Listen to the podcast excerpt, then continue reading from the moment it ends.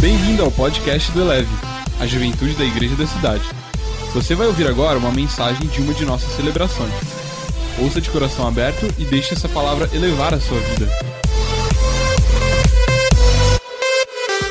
Salve galera, tá começando o Eleve Nave. Eu tô aqui com o pastor Isaías Silvério, ele é executivo da BIC, ele é head sale, ele cuida de cinco gerentes nessa companhia e tô aqui também com Felipe Santos, que é consultor de marketing e inovação e também é pastor na igreja da cidade em São Paulo. Pastor Felipe, pastor Isaías são da Juventude Eleve, são da igreja da cidade, conheceram Jesus aqui, se casaram aqui muito bem né? O pastor Isaías casou com a Sara, pai do Lucas. Pastor Felipe casou com a Tati, pai de alguém que vai nascer em algum momento, né? No futuro, 2022. E nós vamos falar aqui um pouquinho sobre essa reinvenção para o mundo de hoje. Eu queria ouvir de vocês dois. Eu estava vendo sobre a nova geração.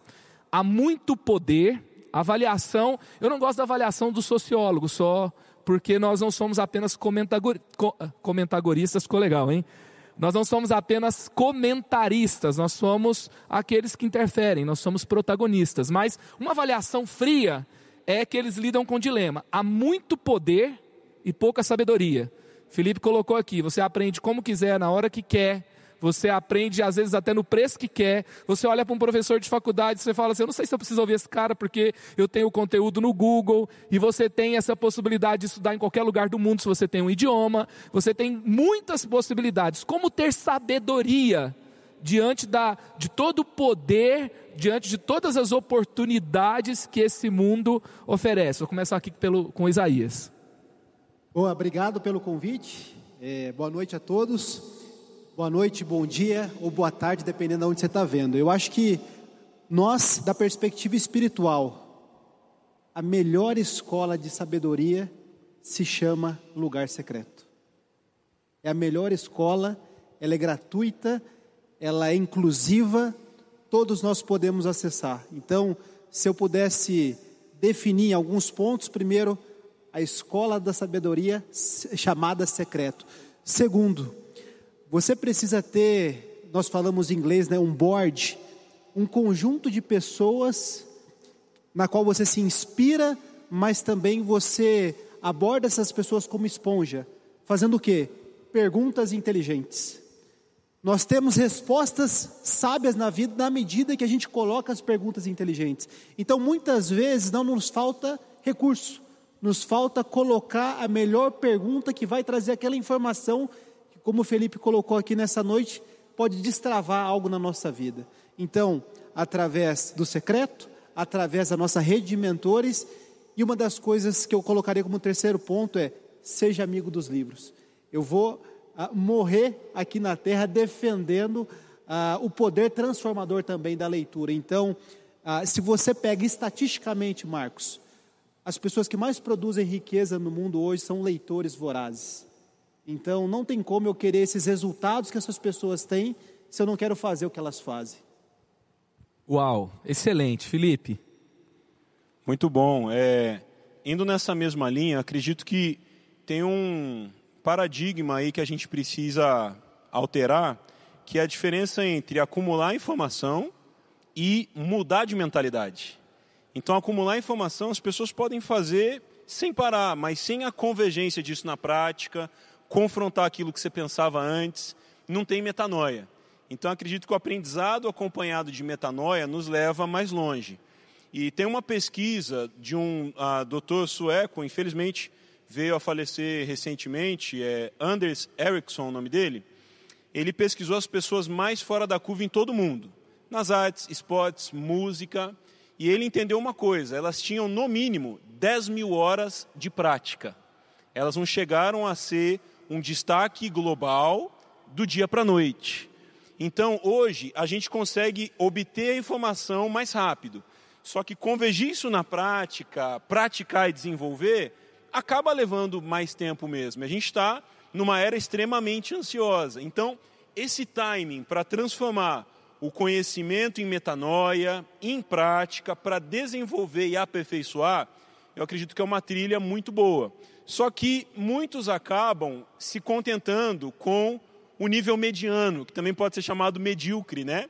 E tem até um conto lá da época dos gregos, que não, não é a nossa regra de fé, mas é a ilusão de Ícaro, né?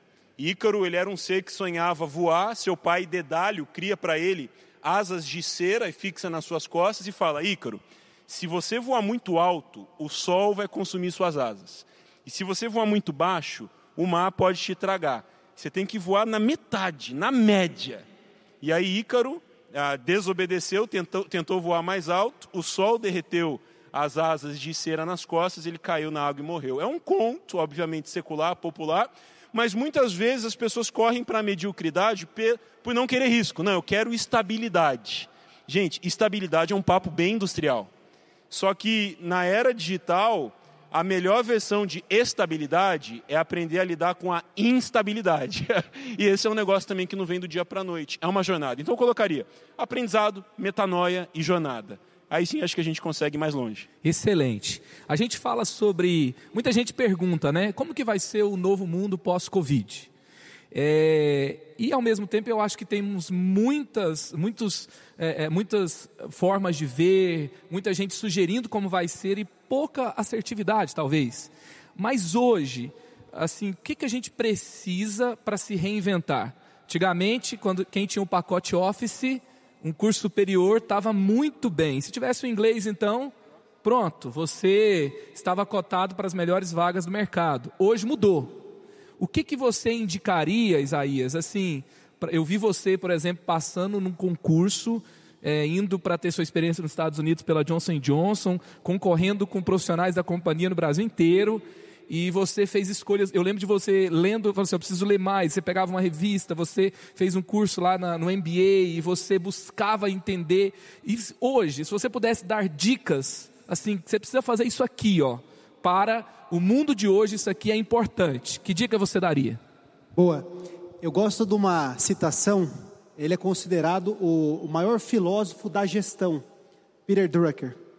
E aí ele falava o seguinte: a melhor maneira de se prever o futuro é criando. A melhor maneira de você prever o amanhã é criando o amanhã. Então, voltando na, na primeiro ponto da sua, da sua pergunta é: quem fala que sabe o que vai acontecer eu acredito que não sabe o que está falando. Porque uhum. são muitas coisas que estão acontecendo e, na verdade, o futuro é inédito. Cabe a nós, a nossa individualidade, criar o nosso amanhã desejado. Isaías, como? Eu colocaria em três passos. Primeiro, você precisa ter clareza do que você quer. Como o Felipe colocou, hoje a nova economia ela permite ser o que eu quiser. Eu posso empreender, eu posso ir para o mundo executivo, eu posso trabalhar com as artes, eu posso trabalhar no ministério. O que você desejar fazer, você pode, desde que o segundo passo, você tem um plano. Você não pode apenas almejar, ter um horizonte, sem ter um plano estruturado, com as melhores informações, com os melhores conhecimentos, com os melhores passo a passo. Só que isso não basta, precisa do terceiro pra, passo. Qual que é esse? Como o Felipe colocou, colocar em ação. Uma grama de ação vale uma tonelada de teoria. Uau! então, então, você tendo clareza do que você quer construir para a sua vida, formulando um plano e colocando em ação, tem até um poema, e eu não sou muito da. mas que ele é um lema de vida para mim. É, é uma frase, uma citação de Theodore Roosevelt, e ele fala do homem na arena. O homem na arena é aquele, né, na época dos gladiadores, que eles tinham como é, aventura de vida se provar na arena. E mesmo se morressem, eles morriam satisfeitos, porque diferente daqueles que ficavam na plateia, eles colocaram o melhor da vida dele tentando se aventurar. Se ganhasse ou se perdesse, eles morriam com a consciência de que pelo menos eu tentei. Então nós precisamos ser homens da arena também. Sensacional. O futuro não se faz com chutes aleatórios, mas com ação e decisões hoje. Show. Felipe, agora nosso tempo aqui é curto, né? Então já vou para outra pergunta. É, às vezes é muito legal você ver alguém que mudou e alguém que você mudou, né? Você estava no mundo executivo, você fez, você renunciou isso, veio para o ministério e depois você entendeu que poderia ser um bivocacionado. E você está indo bem agora como bivocacionado. Você mudou então duas vezes ou mais vezes antes disso e você tem tido boas escolhas nisso. Que dica que você daria para alguém que precisa mudar hoje? E ele precisa enxergar os passos, ele tem que ver a ação né, mais clara para ele decidir da melhor forma possível. Vai ter um risco, mas o que, que você daria de conselho para um jovem hoje? E, gente, nós estamos falando disso aqui hoje. É, muitos jovens estão é, sofrendo nesse tempo. Eles estão morrendo de Covid, os jovens. Mas é, estão sendo atropelados com mudanças repentinas. O estágio, estava um, conversando com um rapaz aqui da igreja, ele passou no estágio, ele ia ser chamado, ele não foi. O outro foi demitido da Embraer. Então, esse tempo pegou muita gente de surpresa, aqueles que já tinham uma carreira formada já foi, e talvez os jovens tenham um grande impacto. Então, que dica que você daria para mudanças? Talvez tem gente falando aqui hoje, eu preciso mudar. Que dica que você daria? Prática. Boa. Quando a gente abraça a mudança, a gente consegue protagonizar. Se a gente tem medo de mudança, a gente está sempre evitando ela, né? E eu me lembro de uma frase do filósofo alemão. Ah, ele é, certa vez perguntaram para ele, né? Professor, ah, quando é o melhor momento para se realizar mudanças? E ele respondeu: antes que seja necessário. Então, é quando quem se adianta governa, né? E a gente precisa se antecipar sobre as transformações e as mudanças. Eu acredito que não dá para prever o futuro com clareza, mas dá para você se amparar em tendências. Parece que são é, é, grãos do futuro que já estão no comportamento, no agir. Isso é ser profético, né? E aí você não só espera o futuro, mas você acessa o futuro. E esse lance da, esse mito da minha área precisa ser quebrado. Por exemplo, eu ainda pastoreando em tempo integral, interagindo com Isaías, ele me indicou um podcast muito bom, clean, chama Resumo Cast. E ali eles falam sobre resumos para livros para empreendedores, resumos de livros para empreendedores. E aquilo foi me atualizando na linguagem, no que está acontecendo, nas movimentações, e já me abençoou muito na perspectiva integral. Mas foi vital também na movimentação para ser bivocacionado e estar tá de olho no que está acontecendo no mercado e poder interagir. Então, quebrar o mito da minha área e estar tá sempre disposto a ouvir o que está acontecendo no ambiente diferente e uma palavra que eu tenho batido muito na tecla: trocar o network pelo ecossistema. Network é você conviver com as pessoas do mesmo ramo e o acesso, ele parece muito pretencioso, né? É, oh, quanto tempo que a gente não se fala, tal, tipo, meu, fala lá o que, que você quer. Mas o ecossistema é você levar essa atitude de amizade, interação despretensiosa para a realidade dos negócios do mundo profissional também.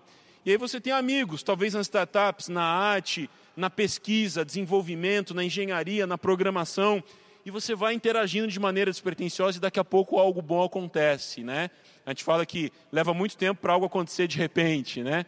Então, isso também me ajudou muito. Tanto que hoje, quando eu conheço alguém e falo, cara, me passa seu contato, vamos tomar um café, vamos fazer um call.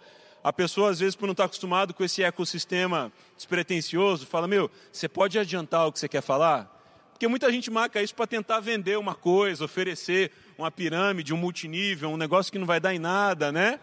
Mas aí eu falo, cara, não, eu quero contar o que eu estou fazendo e ouvir o que você está fazendo, e de repente a gente vê as, as conexões imediatas, e as posteriores. Quantas vezes já aconteceu, né, Isaías? Alguém Ser que... menos utilitarista, né? Menos, é verdade, quero te mas... vender algo, eu te chamo. Poxa, Precisa de uma informação, eu te pergunto. Mais mas humano. construir dentro de um ecossistema. Quantas vezes no Excelente. momento não deu nada? Daqui a pouco a pessoa lembra, ou oh, lembrei do que você está fazendo. E gera uma conexão poderosa. Como o paizão diz, o reino de Deus é um reino de amigos. Essa é uma marca nossa. Sensacional.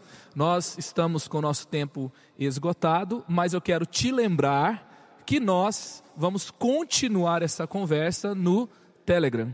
Isso. Então, eu ia falar Telegram, mas o Felipe falou Telegram, eu acho que é assim que se fala. Então, nós vamos continuar essa conversa no Telegram, no Telegram, do jeito que você quiser falar. Isso. E nós teremos uma mentoria de três dias, tá? Para você participar. Eu acho que o Isaías vai participar também, não vai? Vai também, tá dentro. o legal é você convidar aqui em cima que a pessoa não pode dizer não, né, Isaías? É. então, a gente é, espera você lá.